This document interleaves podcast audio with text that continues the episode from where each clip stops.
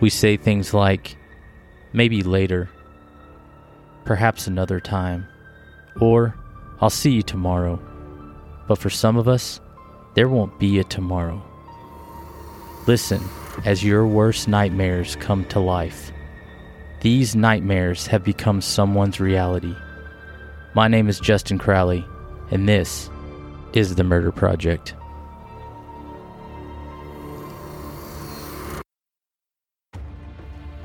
Hello, everybody, and welcome to the very first episode of The Murder Project. I'm excited to be here. I'm excited to be bringing you this podcast. It has been several years in the making, and I'm glad that we finally get to get started.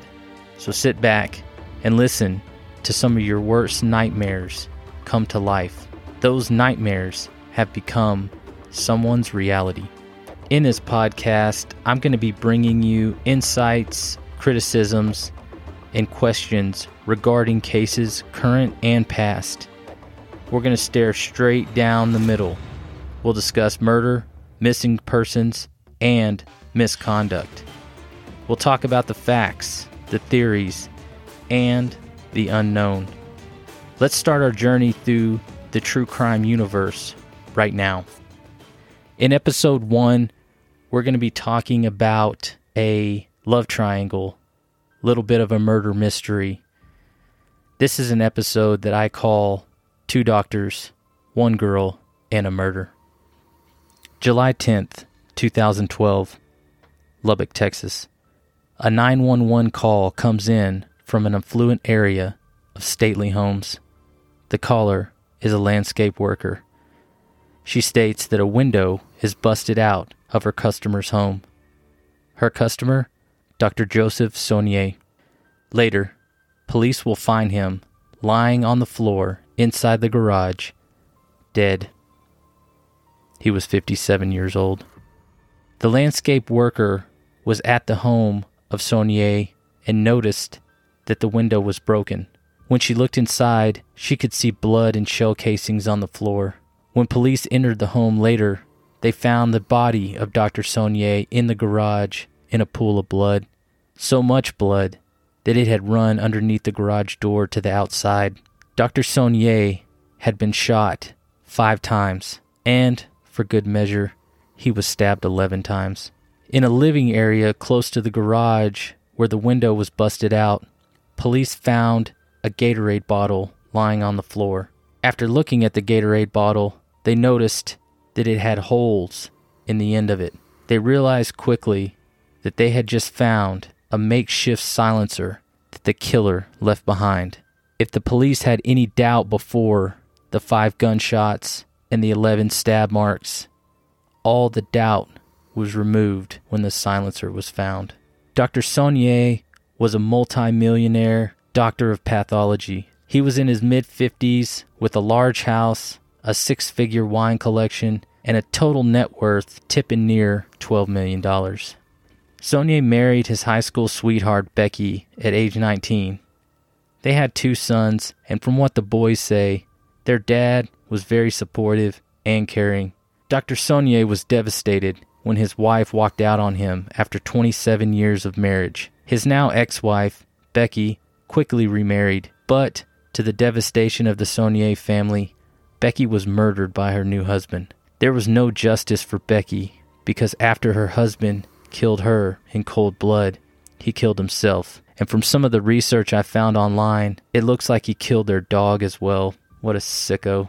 By this time, Dr. Sonnier's son had moved away and started their own lives. Dr. Sonnier was all alone, so he decided to step out of his comfort zone and sign up for a dance class. Ballroom dancing, to be exact. It was at this dance class that Dr. Sonnier got his confidence back. He was having a great time and meeting people his age that he could connect with. It was at this dance studio that Dr. Sonnier met Rochelle Shetina. They became dance partners and shortly after started dating. They connected well and the relationship was growing strong. They were both previously divorced, both had children from previous marriages, and they loved to travel. Dr. Sonnier introduced Rochelle to his sons and they said even though they were tough critics, they gave her the thumbs up. Shortly after, Dr. Sonnier took Rachel to Los Angeles to meet his grandchildren. A few months later, Dr. Sonnier surprised Rochelle with a trip to Paris for her 50th birthday. Rochelle said the trip was a dream come true, a dream shattered only a few weeks after returning from Paris.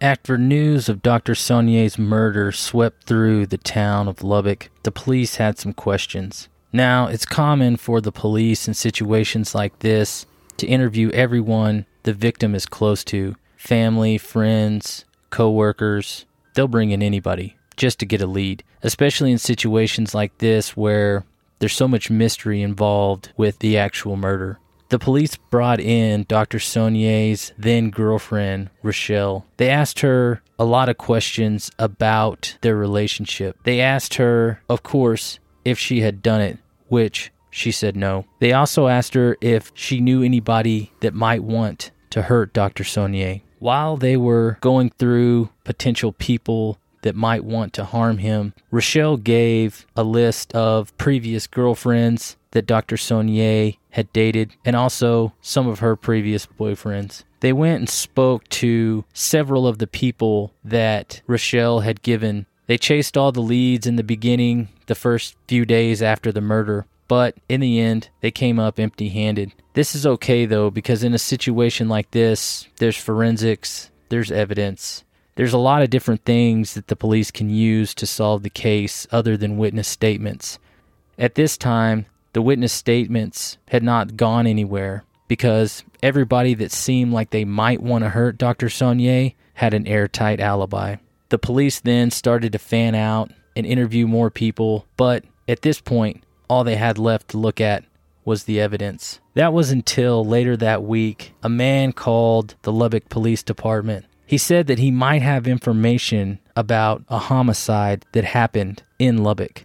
I'm sure the police couldn't have got on the phone any faster. This is a good lead. This is a solid lead. That is, if it's a lead at all. Oftentimes, in situations like this, you might get people calling in saying that they have information about a murder only to hear from a lover scorn or someone that's maybe just crazy. This could also be someone that doesn't have information at all but thinks that they know something. The detectives at Lubbock Police Department got on the phone. They were greeted by a man named Paul Reynolds. He was, from what I can understand or tell from the research, either a nurse or an aspiring nurse. Either way, in the picture I saw of him, he had on scrubs, much like the majority of the other people in these pictures. The police talked to him, and what he told them was that he had been staying on the couch at a lifelong friend's house, and that friend, over the past several days, had been rambling on about a murder that he'd committed. Paul would ask him questions, and his friend would say that he killed someone. He killed a man, and he did it in Lubbock, Texas.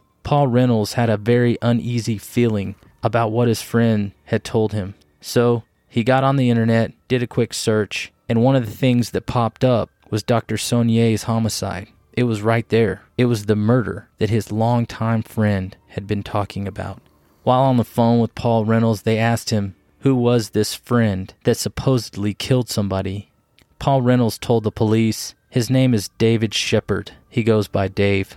The police asked him more questions about this murder. They asked him to give them any information that he might have. Paul tells them that his friend Dave said that he went to Lubbock and killed a doctor, shot him, and then came back to Amarillo.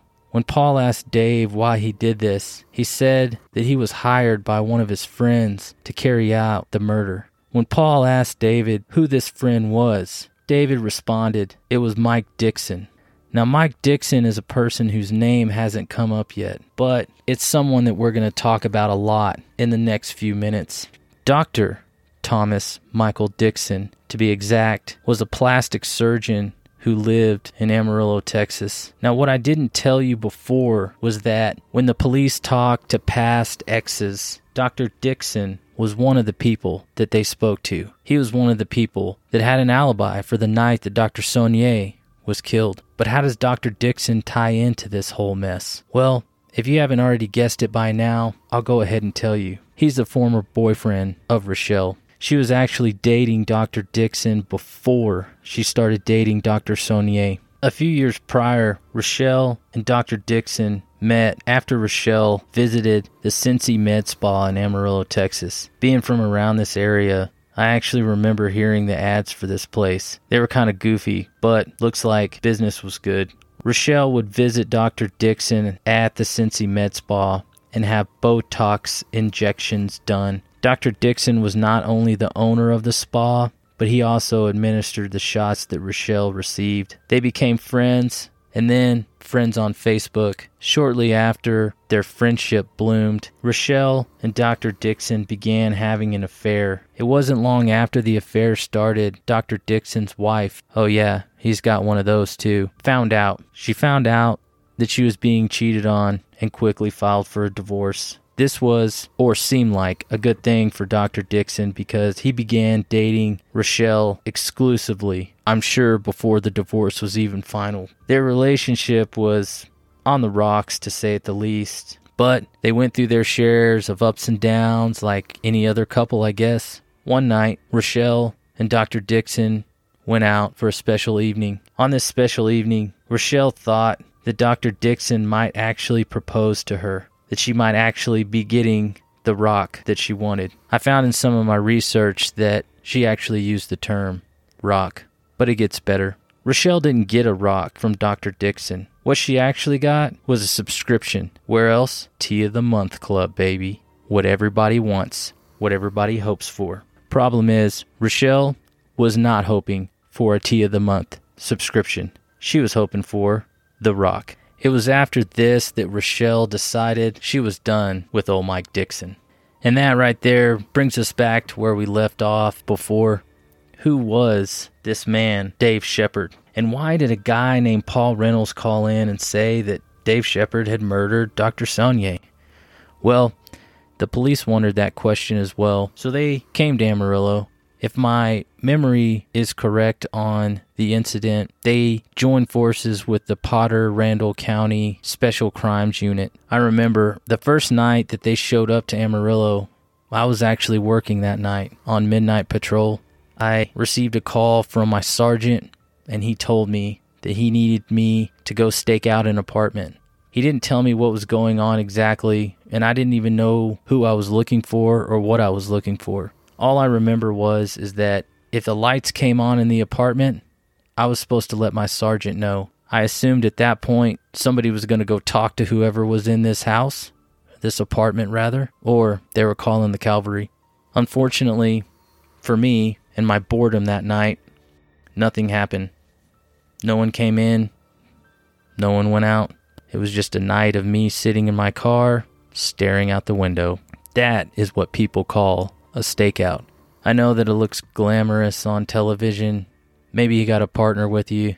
Maybe you two are sitting in the car, cracking wise. But in real life, it's usually just you sitting in a seat for hours on end, hoping that you don't run out of sunflower seeds. Or that's how it was for me, anyways. The next day, police came in contact with Dave Shepard. They brought him in for questioning and they told him, hey, here's the deal we got a call stating that you might have some information for us on a homicide in Lubbock. It didn't take long, but old Dave started singing like a bird. He told them everything that they needed to know. He let them know that he had been hired by a man to kill Dr. Sonnier. He said that he was paid with three silver bars for the murders. Now, from what I can find in the trial notes from this case, the three bars at the time were valued around $3,000 or possibly a little more per bar. So, for the murder of Dr. Sonnier, Dave was paid roughly nine to ten thousand dollars. He said that Dr. Dixon gave him one of the silver bars as a form of a advanced payment, I guess you could say. After that, he went and bought a barbecue grill, some new tires for his vehicle, and he took his daughters out for a nice steak dinner. Now, David, being a unemployed, divorced, multi-felon, was not really one to have a lot of spare cash. His daughters were a little suspicious when they were at dinner and they asked him, Where'd you get the money for all this stuff? For the grill, for the tires, for the dinner? He said that he was going to do some work for Dr. Dixon and it got paid in advance. His daughters would later go on the stand and say that they found this to be very odd. During the interrogation of David Shepard, the police asked him to walk through what happened that night. And here's what David told them. He said that several months prior, him and Dr. Dixon had been talking about the relationship that Rochelle had with Dr. Sonnier. Dr. Dixon was very upset with this relationship because, after all, he left his wife for this woman. He felt like she left him before they even really had a chance to have a real relationship. I mean, come on, he gave her the subscription to the Tea of the Month Club and everything. I'm not really sure what might have drove her away. I really don't. But David told police that he and Dr. Dixon had come up with an idea that maybe they could spread some false information or figure out a way to get Dr. Sonnier to look like a sleazeball. Maybe get some pictures of him out with other women. Maybe send a prostitute over to his house or to his place of business. See if he takes the bait. Who knows? But unfortunately, in the few months that David and Dr. Dixon tried to sabotage the relationship, none of it seemed to work. Rochelle even brought this up in her interview with the police. And Dr. Sonnier agreed.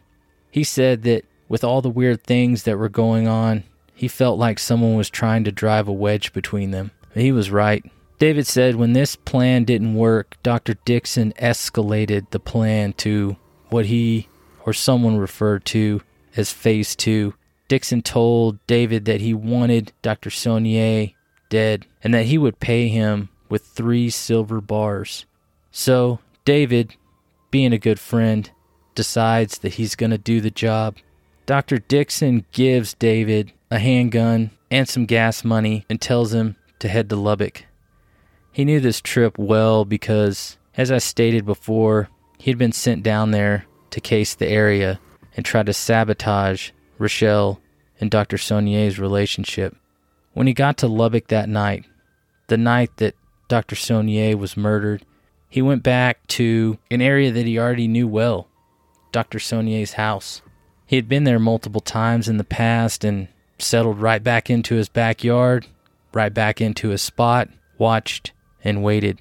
I think it's important to add at this time that Rochelle said after the murder that one night her and Dr. Sonnier were sitting in the house enjoying a quiet evening. They thought that they saw a flash in the backyard, but they brushed it off.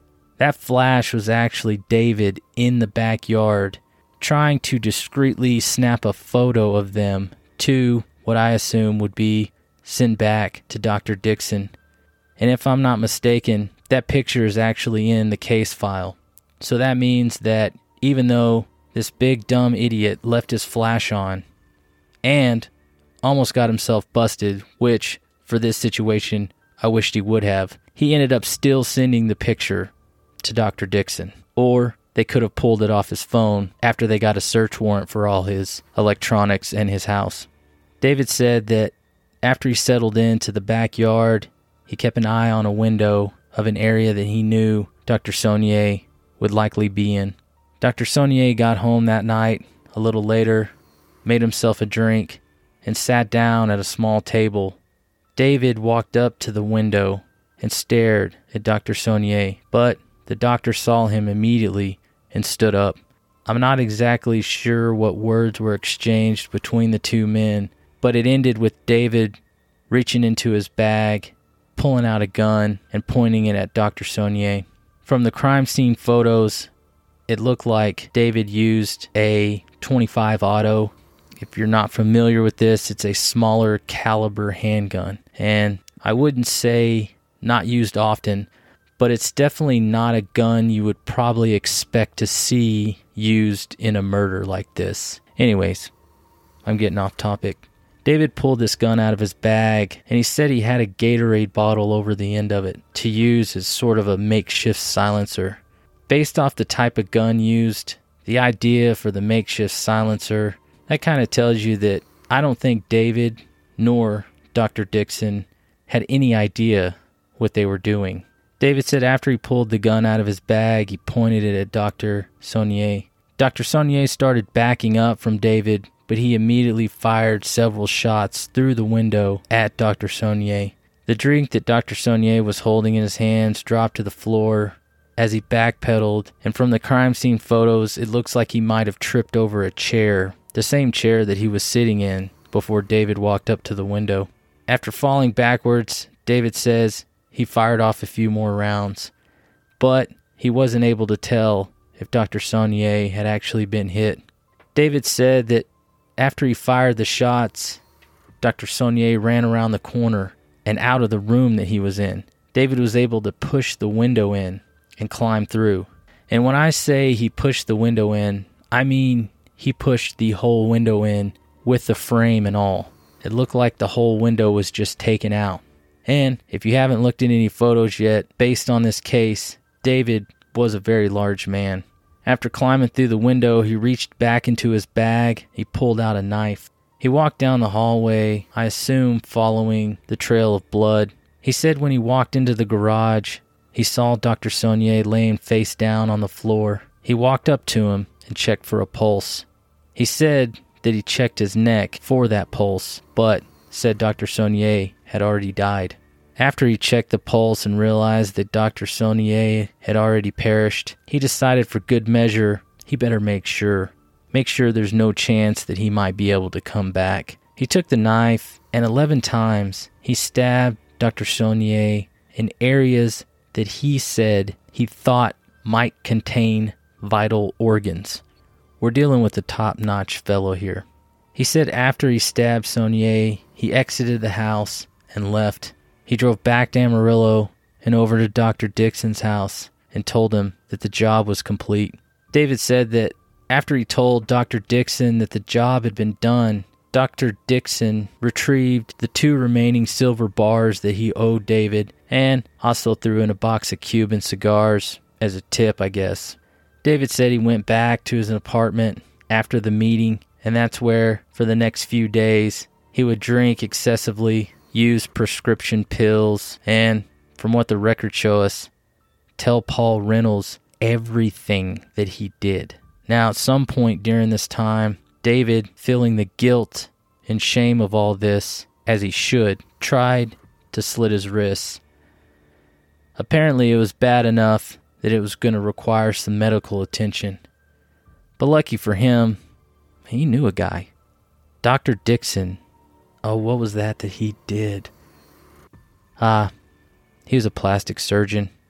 There's actually video evidence of Dr. Dixon and David going in together. I'm not sure if it was at his own establishment or if it was somewhere else, but Dr. Dixon actually sewed up David's arms from the attempted suicide. This might seem like a detail that's not too relevant to the story, but actually it is. You see, if David would have had to go to the regular hospital or to the ER or a family care physician or what have you, they would have noticed that David had those cuts on his wrist, and they would have seen that he tried to kill himself.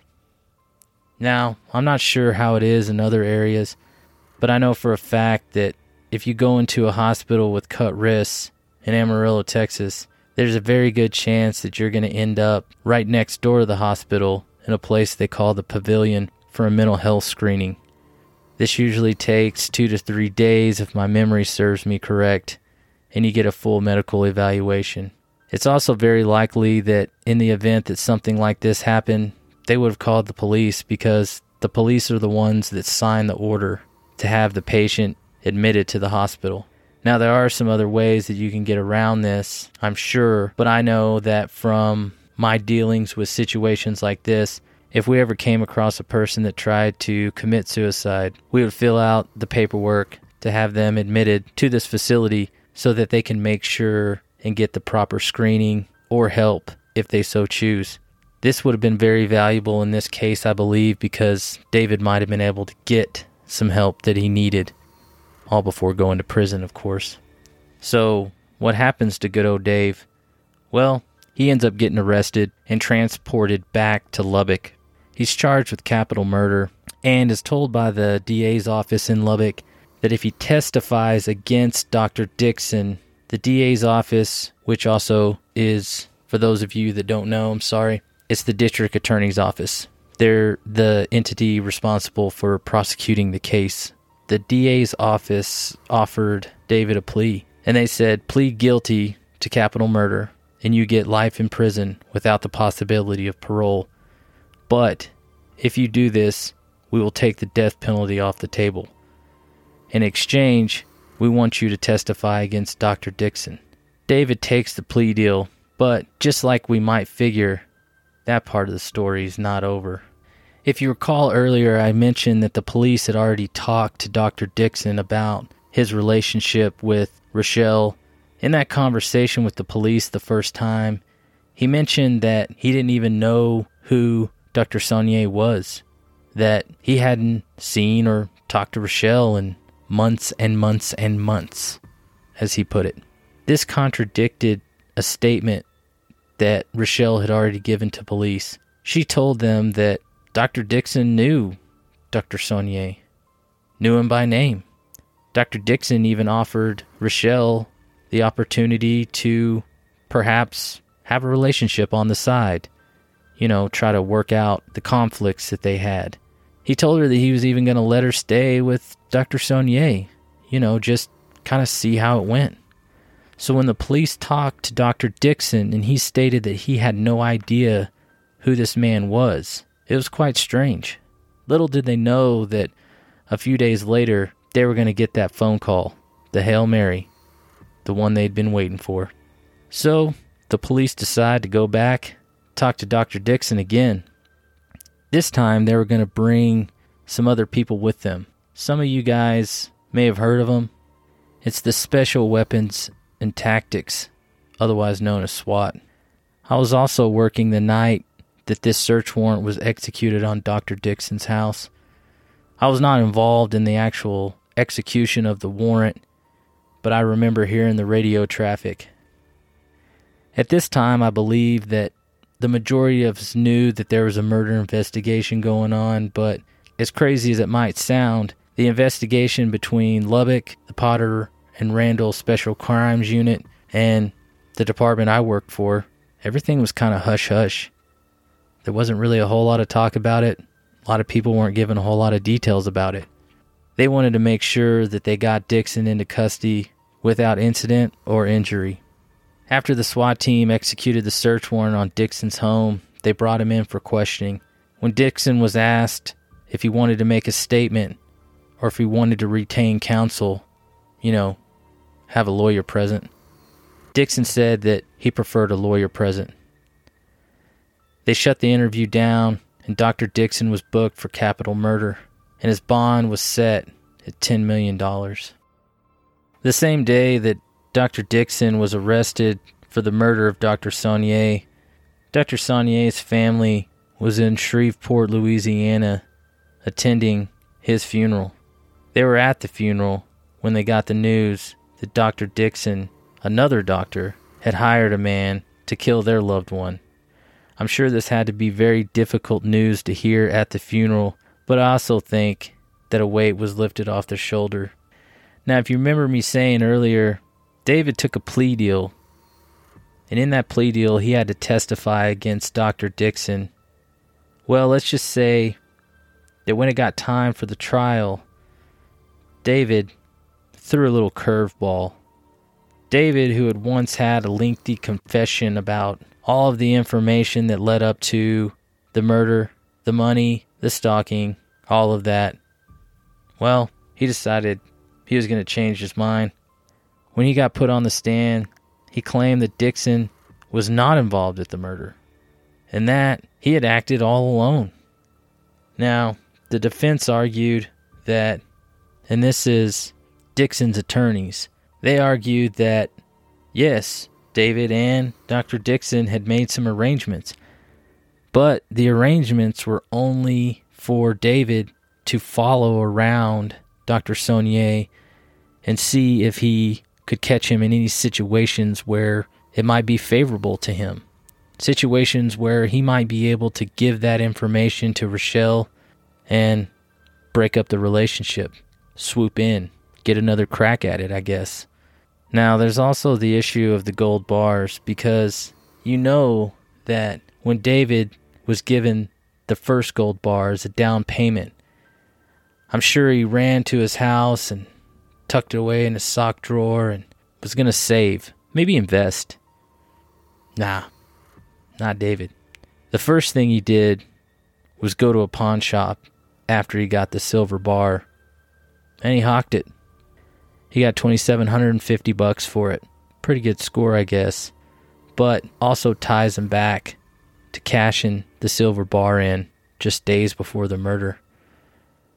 Now, the other two bars, if I'm not mistaken, were actually found at David's house, along with the cigars. But that could be easily explained.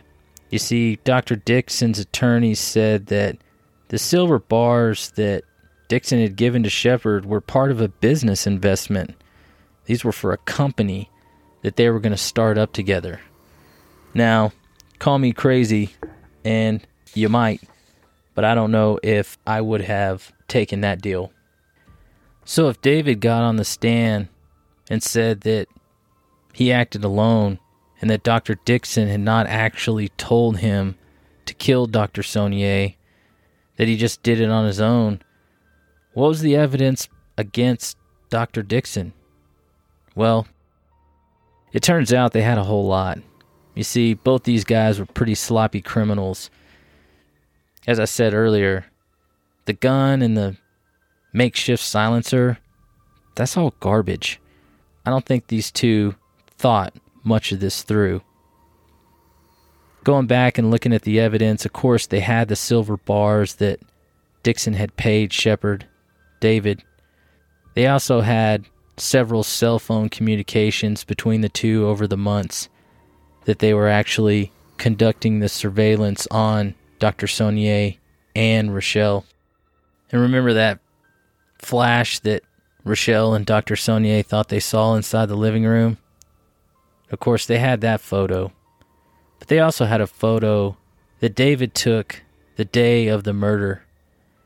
He took a picture, another picture, of the same window and sent it to Dr. Dixon.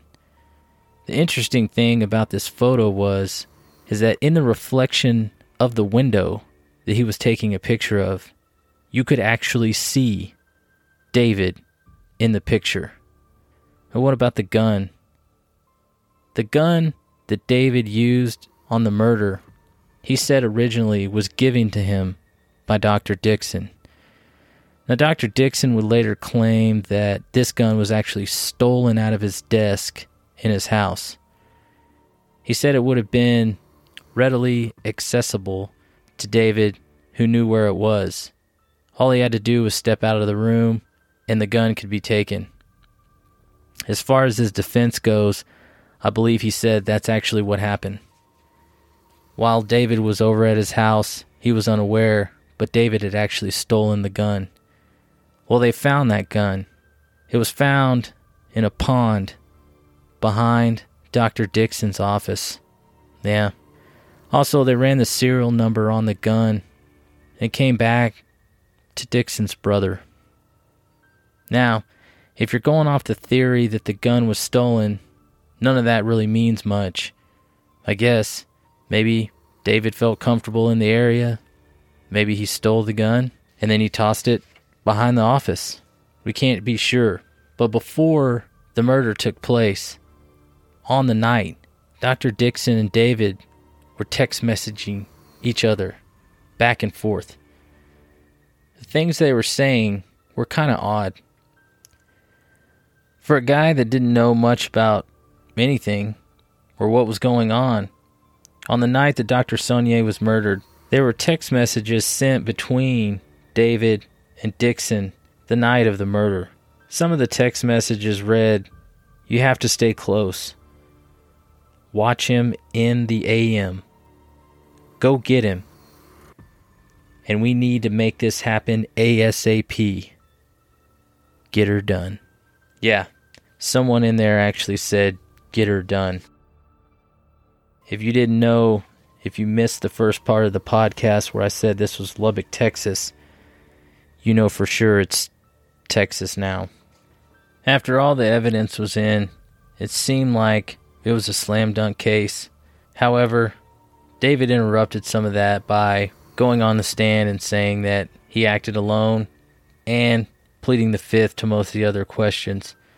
Now it was up to the jury, after all the evidence had been entered and all the testimony had been given. It was left up to them. In a surprise to some, maybe a shock to others, the jury came back as a hung jury. They would have to retry Dr. Dixon again. Now, in the next trial, they weren't going to make the same mistake by putting David back on the stand. So, instead, they put one of David's daughters on the stand who testified that they thought that, or she thought rather, that her dad was lying. He was lying because he was trying to protect his friend. She said she believed the events that David told the police in the beginning were the events that really happened. Also, they used David's friend in this next trial. Remember him? Paul Reynolds, the guy that called the police? Yeah, they brought him up on the stand, and he gave his testimony about the events that unfolded before he called the police to let them know that his friend had committed a homicide. After the second trial, Dr. Dixon was found guilty of capital murder, and he was sentenced to life in prison without parole the same life in prison without parole that David Shepard got. I believe I read somewhere that the district attorney's office did not elect to go for the death penalty in the second trial, or possibly the first or second trial, because they didn't know if they could get a jury to sentence Dr. Dixon to death on a solicitation of murder. So at the time of this podcast, Dr. Dixon and David are still sitting in jail. I looked up David Shepard's information and it shows that he's actually incarcerated with the Texas Department of Criminal Justice, as most people who go to prison are. Now, Dr. Dixon, I noticed that he was on a bench warrant out of TDCJ, which is also what they call the Texas Department of Criminal Justice prison system. Now, what a bench warrant means is that Dr. Dixon is likely in Lubbock County and is either appealing his conviction or, for all I know, maybe he got another trial. I highly doubt that. Either way, he's not shown to be in the Texas prison systems at this time. He's shown to be on a bench warrant. But there's a lot of information in this case, and I think we need to break it down a little further. So that's where I'm going to leave it for today and let's do a part two episode. If you'll join me on the next episode for what we at the Murder Project are calling the debrief, I'll sit down with my good friend and former police officer Mike Smith, and yeah, that's his real name, to discuss the case further. In the debrief, we'll discuss the case from both sides of the aisle. We'll discuss theories we might have or anything we think needs to take a second look. The debrief will be an unscripted and off the cuff commentary about the cases we are currently covering. In this case, it'll be about this case we specifically covered. The debrief will act as a bonus episode of sorts, but you'll still get your weekly podcast fix, so no worries. My hope in doing the debrief is to break the case down further in a little more relaxed environment with the true crime we love and maybe a little laughter. That's on the next episode, so please check it out. Also, I want to let everybody know you can check us out on all the social medias. Just search for The Murder Project. I'm sure you'll be able to find us. And that's going to do it for me on this episode. I hope to speak with you guys soon. But until then, head up, eyes up, stay alive.